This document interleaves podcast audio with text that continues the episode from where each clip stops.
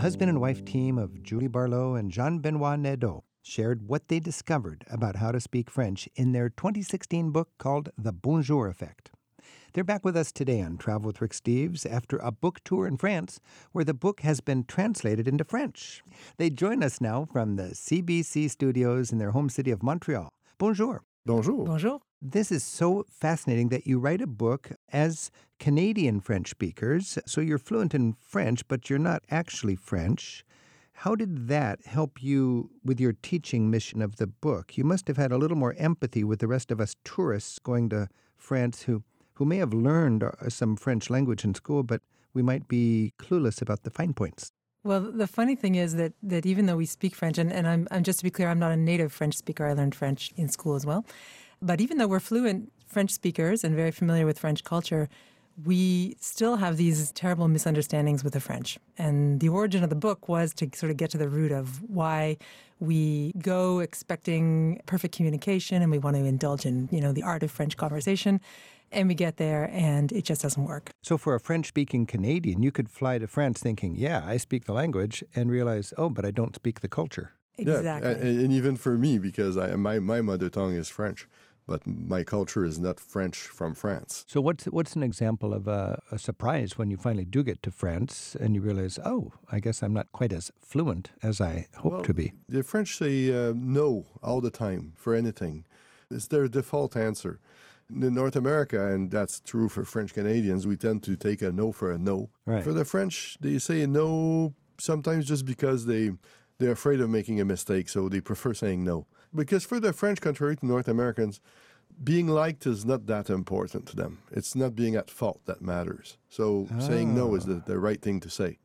In the case of the French, it's uh, often for fear of, of ridicule. Mm-hmm. For example, not knowing. Not knowing in France is ridiculous.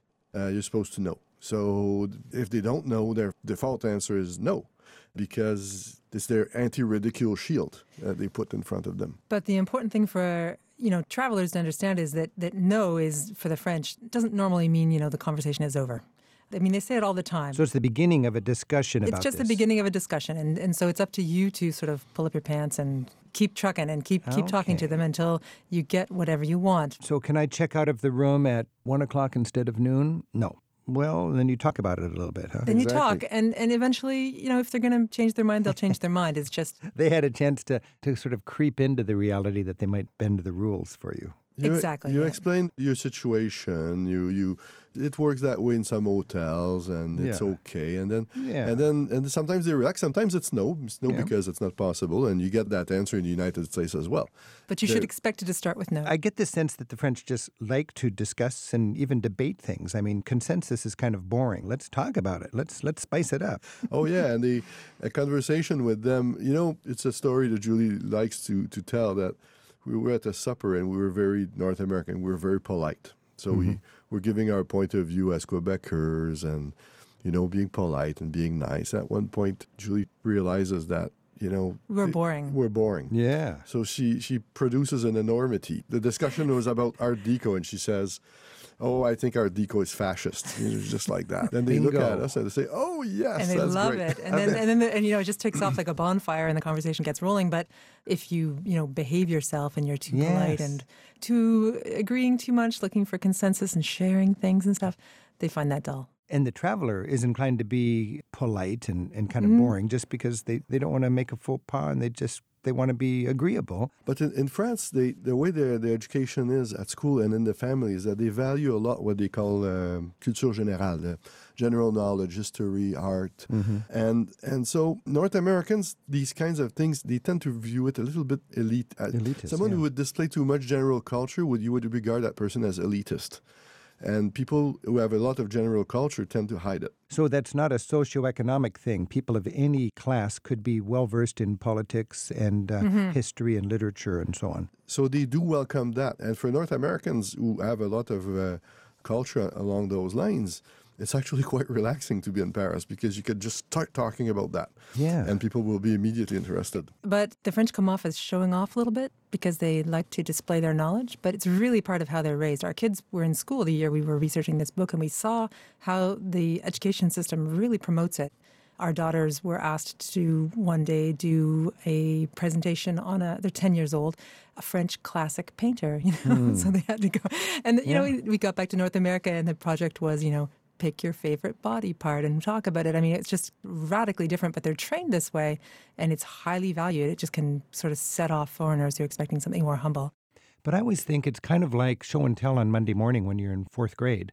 You're not better than somebody else. You just want to show them what you learned the other day or what you did or what you've got. Mm-hmm. And I think in France that, that stimulates the conversation. It's a delightful part about France it's something to talk about and they like talking about stuff. So, you know, opinions and facts. They like lots of content in their conversation. Our guests today on Travel with Rick Steves are Jean Benoit Nadeau and Julie Barlow. They're a husband and wife team of Canadian writers based in Montreal. And after a decade of living in France, they wrote up what they had discovered about the unwritten rules beyond vocabulary about speaking French in France rather than in Canada. Their book is The Bonjour Effect, and it helps us understand the subtext and what's expected when speaking in France. We have a link to their website with this week's show, and it's at ricksteves.com slash radio. Now, Julie and Jean Benoit, you, I understand, translated your book, The Bonjour Effect, into French, and you just got back from a tour of France. What was it like as Canadian teachers and writers and French speakers going to France with a book that was supposed to explain how their language is different than in other cultures. I was afraid a little bit that they would be a bit defensive, you know. Uh, yeah. But they were very warm to it, uh, to us. In fact, we did a lot of very long interviews, like 45, 50 minutes on radio, TV, newspapers. Uh, and their reaction is one of curiosity. They are not necessarily conscious of what they project.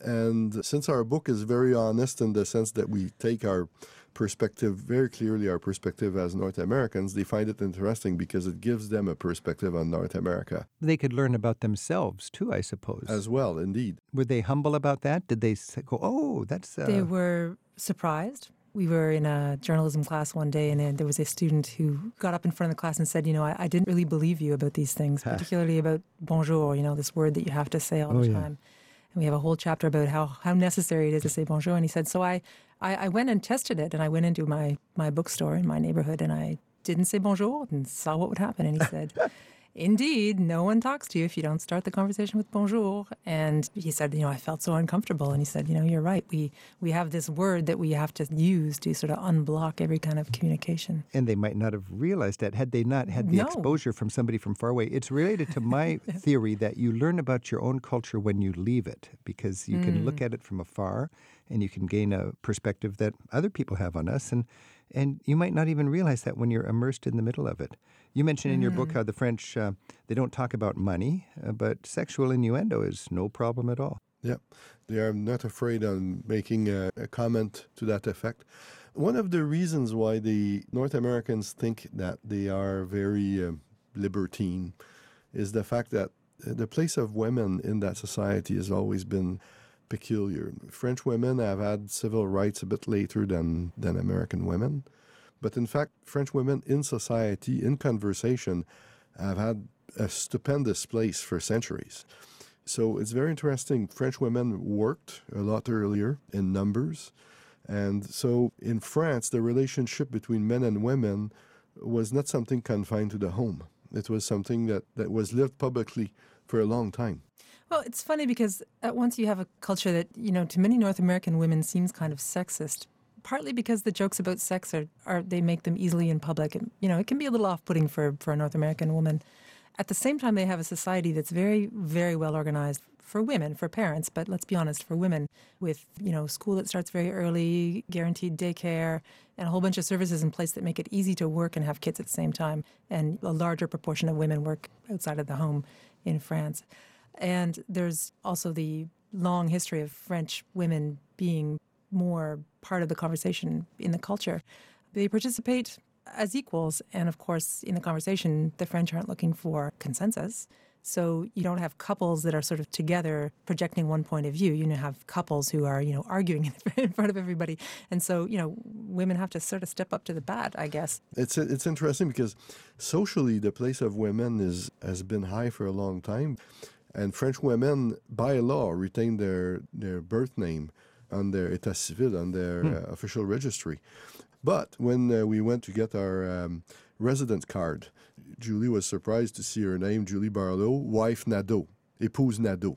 Ah. And uh, it's And very I s- interesting because a couple of years back they they made laws to forbid terms like mademoiselle and and you know because Right. it was sexist. But on on the resident card they have to have they, they feel obliged to write Barlow wife Nadeau. And I argued with him. I said, I'm not, you know, I'm, I don't even have his name. And they, they said, oh, well, that's the way things are done. You know, so it's Oh, still kind of sexist. Yeah. Yeah. Yeah, it's still there. absolutely. This is Travel with Rick Steves. We're talking about the French culture and the French language with Julie Barlow and Jean Benoit Nadeau. Julie and Jean Benoit, it's interesting when you study languages, as you have, that different languages have different fortes and different traits, and they're able to give you an insight into the way that group of people think. What can we derive from the French language that gives us an insight into the French mind? It's interesting because of their education. The French in France have this attitude. They're very purist, so they, they they're trained to have this idea that there's a, a standard of French and there's a, a very strong norm, and they they admire dictionaries. They in conversation they will hear a word that they don't know. And they'll sort of pick it up like a little butterfly, and they'll put a pin on it in, into their book. And they, they sort of collect words like that. It's very odd. They, they will stop a conversation to ask you about this word and what it means. And it's useful as a stranger because if you want to change the topic of conversation, you just drop something you know they don't know. And immediately they'll go after that term. But, but at the same time, they are very creative with their language, even subversive. It's interesting because it's a kind of reaction to their idea of a very strong norm in the school. You know, they they will tend to jargon and use a lot of slang. Right now, they're actually using a lot of English, which yeah, right now, interesting. yeah, They, they use English right now to as a way of doing uh, To add ne- spice to neology to add spice. But Yeah. they, for example, uh, in normal conversation, they will never say "j'ai froid," I'm cold. They will say "ça caille." A series of terms like this that that are not uh, school French at all. Okay. It's sort of a declaration of global independence or something, or to break away from the, the norms. Yes, exactly. The, the rigidity of the language. I remember Yeah. a generation ago, businesses were actually given financial penalties if they used English words in their name or in, in their advertising. Mhm, that- I mean, English is really quite popular, and, but the French import it and use it in a way to, to demonstrate their worldliness or their openness or their sophistication. It's interesting. But they don't use it necessarily for what it means in English, which is really amusing. For example, the, we one evening we were interviewed at uh, TV5 Monde, and they they were talking about a program that involved Quebec and France, and it was a French program, and they called it Startup. Star, S T A R T O P. Top. Star It top. Yeah, they translated it into two different words that had nothing to do with what they were talking about. in fact, it's not even English. You actually have to translate what it means in English. So it sounded English, but that was good enough if it just sounded English. it's false English. It's fake English. You know, something very interesting in your book, The Story of French, was just digging into the history of this language, which is such an important language. I mean, it may not be spoken by the most people. I think it's number nine in the number of speakers, but according to your information, it remains one of the top two or three most influential languages. How could that be? I mean, because, you know, a lot more people speak Mandarin or English or Spanish. The contrast with Spanish is kind of interesting because there's twice as many Spanish speakers in the world. But it's spoken, Spanish is mainly spoken in the countries where it's spoken as a, as a mother tongue in the Spanish speaking countries. French is spoken by many fewer, you know, half as many total French speakers, but they're spread over the entire world. And French is taught all over the world as well. It's still, you know, ranked second or third as an international language. I believe my passport has English and French in it. Mm-hmm. Mm-hmm. Mm-hmm. I understand the Tsar in Russia 120 years ago spoke better French than he spoke Russian, and he was proud of it. I mean, it it really was the respected high culture language, the, the common denominator among educated people and business people, I think. But most of the rankings that we've studied, uh, one from the MIT, I mean, all of them come up with the same conclusion that amongst international languages, French is second, third, fourth, depending on how you calculate it. And it's because number of speakers is only one factor. In terms of coverage, for example, there's 29 to 32 countries that have French as an official language. Uh, that's a lot more than Spanish or Arabic or Portuguese or Russian. Let's go back to the history. I mean, French is, you wrote, it was the most Germanic of the Latin languages. What is Germanic about French? About 10% of, of the vocabulary in French is of Frankish origin. And Frankish would be a Germanic tribe? Yes, exactly. Terms like guerre, the terms for uh, shame, uh, honte, all these terms are, are of Germanic origin, not Latin at all. So the, the mix was different, and also the, the way French constituted itself from Romance. Between Latin and French, there was an intermediate language called Romance that existed, and that language had a strong influence of uh, Germanic in the way that people uh, used the position of words in the sentence and all that. So, if you delve deep into French, you'd find more Germanic connections than you would in Italian or Spanish. Absolutely. In your book, you have three thresholds of the development of the language uh, the fall of Rome, the conquest of England by the Normans, and the rise of Paris as a center of power. Very briefly, mm-hmm. can you walk us through why was that a big deal for the French language? The fall of Rome, the conquest of England, and the rise of Paris. The fall of Rome, uh, I think, was a big deal for uh, all Romance languages in, in Western uh, Europe. It was a very slow collapse, in fact. What it did was um, explode Latin into a number of vernaculars. Uh, okay some of which are still uh, practiced nowadays. There's still about 24 regional languages in France, like Occitan. Provençal is a variation of Occitan. Oh, okay. So when Rome was together, when Rome was the center of civilization, it was all centralized and Latin was strictly the official language. But when that falls, all of these pent up local dialects can have a little more freedom to rise to the top? Exactly. So French exploded that way. Uh, how about the invasion of England by the Normans from western France in 1066? Yes. What did that have to yes. do with the French language? Well, what it did is is the most visible example of how not quite French, it's more proper to speak of Romance, mm-hmm. exported itself outside of its natural original domain, uh, oh, which okay. was Normandy, Champagne, Orléans, um, north of Picardy. French exported itself a long time ago as a global language. And it, it implanted itself in English. You know, the ruling classes of English for centuries will be speaking French. So, yeah. you know, you'll see that in the vocabulary of English now. Because that was a turning point in Britain to have a strong central government, which happened because of the, the strength of the Normans who came in with their culture mm-hmm. and language in mm-hmm. the 11th century. And then later on, we see Paris rising as the center of power. And that really sort of centralizes France around Paris. Yes. Mm-hmm. Uh, what happened in, in the middle of that process is that French didn't ex- what was called François, which is the mm-hmm. language of the Frank. Mm-hmm. literally means that. Uh, Frankish, uh, if you want to translate it in English. And in fact, it didn't exist. It was a kind of uh, scripta, a common language between areas that spoke Norman, Orleanese, Champenois, and Picard. and they sort of created a sort of middle language where they avoided the stuff that the others could not understand. This became the sort of middle language. Like a lingua franca. Like a lingua franca. I actually experimented the process because I went to Jersey Island, mm-hmm. where they still speak Norman. Hmm. And I spent uh, four days with people who spoke Norman, and I this is exactly what we did. I spoke mm-hmm. with my hmm. Canadian version of French, and they spoke with their Norman Romance language.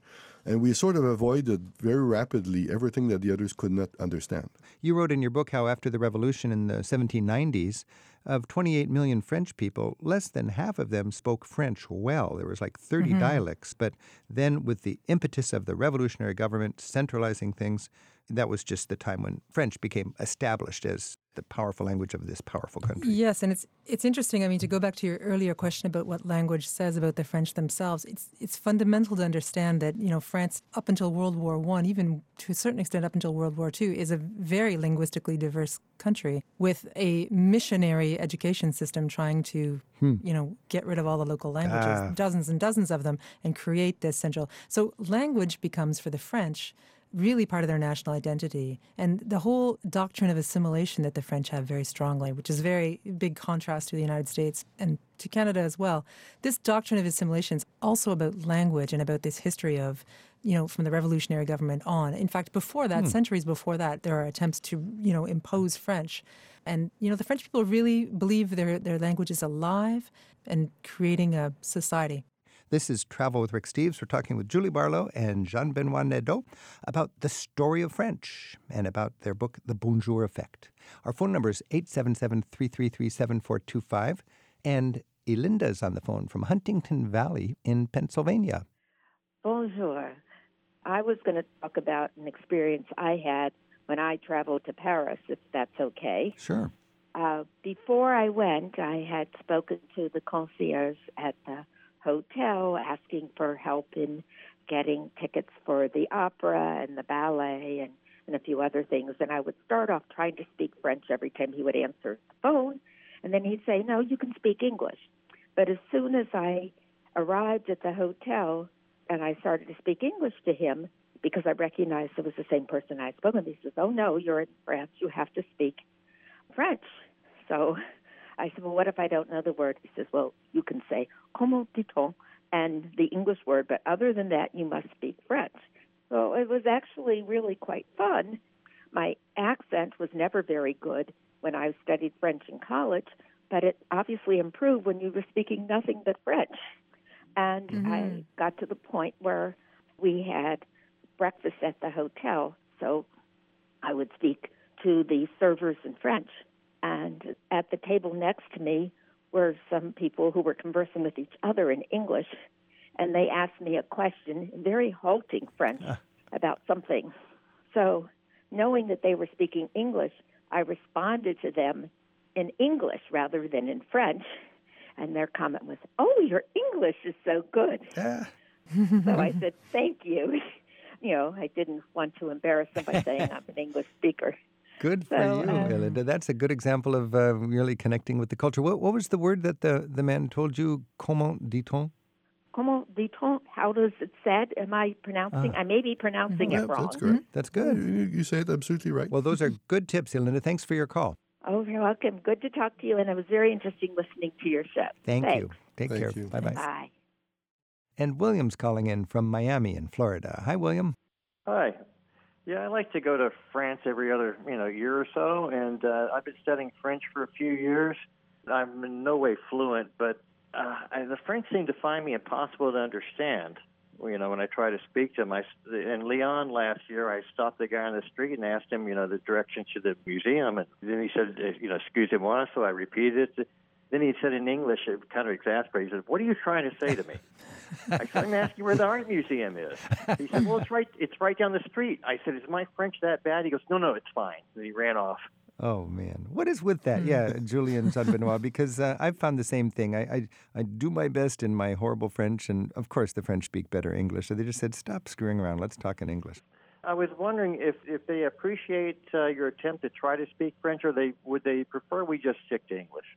No, I think they do appreciate a lot. They, Uh, they do, but they they have this culture of, of correcting each other, right? it they, is a they- cultural thing, yeah, and I, we shouldn't Yeah, take they person- really we shouldn't it. take it No. personally. no, No, never take it personally. I mean, it's Oh, I the didn't. they're- They, they've always been nice.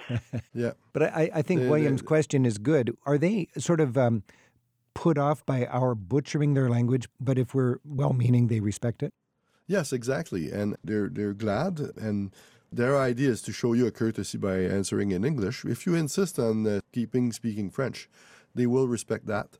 But that said, they do have a culture of very good enunciation, and Oh, they, yeah. they, they have a, an expression that is a bit odd and even awful. It's it's when someone speaks very good French, they will say un, un français bien châtié, well chastised French, which means yeah. So they have this this idea that that you have to honor French by speaking it as best But as you, as the possible. funny thing is, they don't. That's not just for foreigners. That's for the French themselves. Yeah. Yes. I mean, they, they correct each other all the time. They correct us with our accent. Well, I love that idea that they respect the language. And uh, your, your comment earlier about a new word to be like a little butterfly. Let's grab it and pin it to the wall and study it. And I do think that Americans have a an accent that must grate against the French ear. I don't know. They must find it almost cartoonish American compared to the Queen's English in Britain. I'm originally from Texas. That might be part of the problem. But a couple of years ago in Paris, I was trying to buy a ticket to Reims, and I ended up with a ticket to Rouen. Well, that's a very hard city to pronounce. I got to spell that one. Yes. Rance. It rhymes with France. Then that's why I just had to take the ticket back. and Said, "Look, we got to do this in English. I'm sorry." R E I M S. How do you pronounce that, Jean Benoit? Rince. Nice. Rinse. Yes, like a rinse. Rinse. All right. Hey, well, William, thanks for your call. Thank you. Bye now. And Garen is calling from France. Hello. Yeah, hi, Rick. You're actually calling from France? I am. I'm in Biarritz, France right now. All right. Well, how are you doing in, uh, this is Basque country in France, right? That's correct. Yeah, doing great. All right. What's your thoughts about the language and uh, the discussion we're having? Well, you know, as an American, we always hear about how kind of some of the things you guys are talking about, you know, how the French can be kind of cold and a lot of people kind of debate, well, is that the Parisian thing or is it French? And, you know, if I try to speak, you know, one time I, I pulled out the few words of French that I know and they immediately switched to English and they had this, you know, exasperated look on their face and I felt dumb for even trying. And uh, I've always had good experiences in Paris, but here in the Basque country and in Biarritz where I live, people are so over the top friendly and I live with my girlfriend here, and all the time we find ourselves telling each other, you know, it couldn't be further from the truth that the French are inhospitable or cold or anything. We just have every day the most amazing, just kind of examples of bumping into people and, and hospitality and warmth. And people Mm-hmm. just are so excited when you are making an effort to speak in French. And it's just been a pleasure getting to speak French here.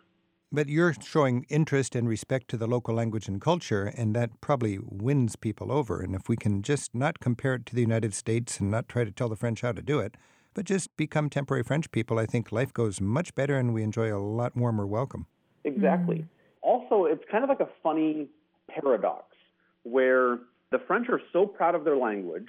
Almost 10 years ago now, I went to school in Pau, which is about an hour from here, mm-hmm. and I studied in the language program. And it kind of was a dual purpose language program where foreigners learned French and then the local kids learned how to become French teachers. And it was really interesting kind of seeing from the inside that there really are a lot of people who are very passionate about the language. You know, it used to be true that French was spoken all over the world, and it's a little bit less so now.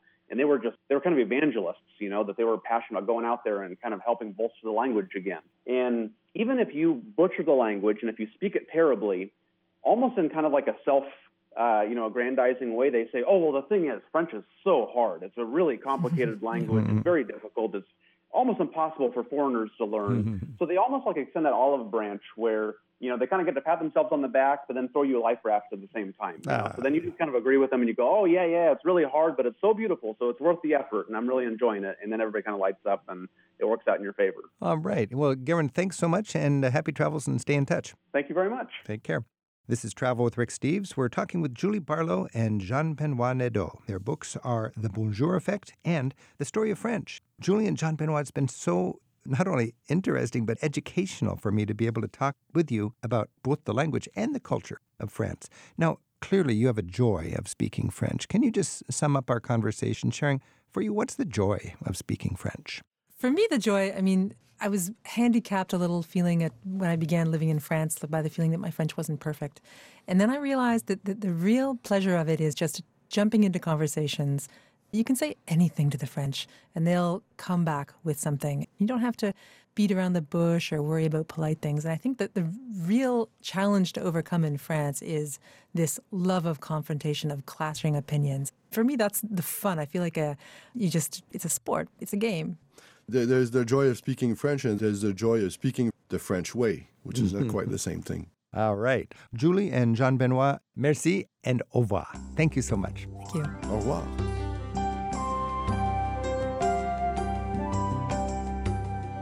Rick Steves teaches smart European travel. At ricksteves.com, you'll find an archive of interviews from his radio show, free audio tours of Europe's top sites, and a world of information to help turn your travel dreams into smooth and affordable reality. Begin your next trip at ricksteves.com.